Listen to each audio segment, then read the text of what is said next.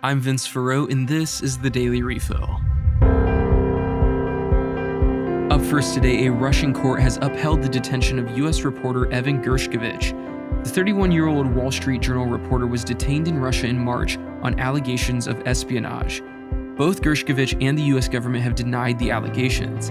His detention was upheld on Tuesday, April 18th, but the U.S. continues to designate him as wrongfully detained. While this is no surprise given Russian political tactics, it's still paramount that he be returned safely to the United States. The US government has continued to call upon Russia for his immediate release, along with others who have been wrongfully detained.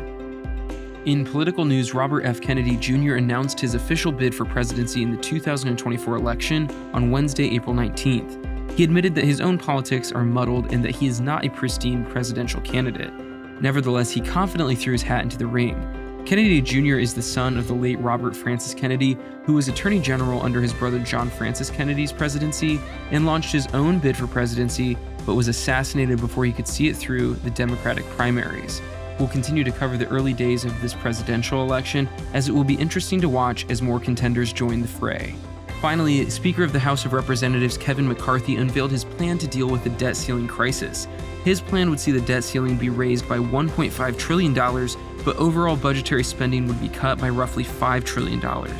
According to Reuters, the plan leaves retirement and health programs alone and cuts military spending. It's expected that Democrats will ultimately reject the plan, but McCarthy said that it will still serve as a foundation for dialogue and debate. The US government has until roughly the fourth quarter of this fiscal year to raise the debt ceiling. If it fails to do so, the US government will default and the national and global economies will be rocked.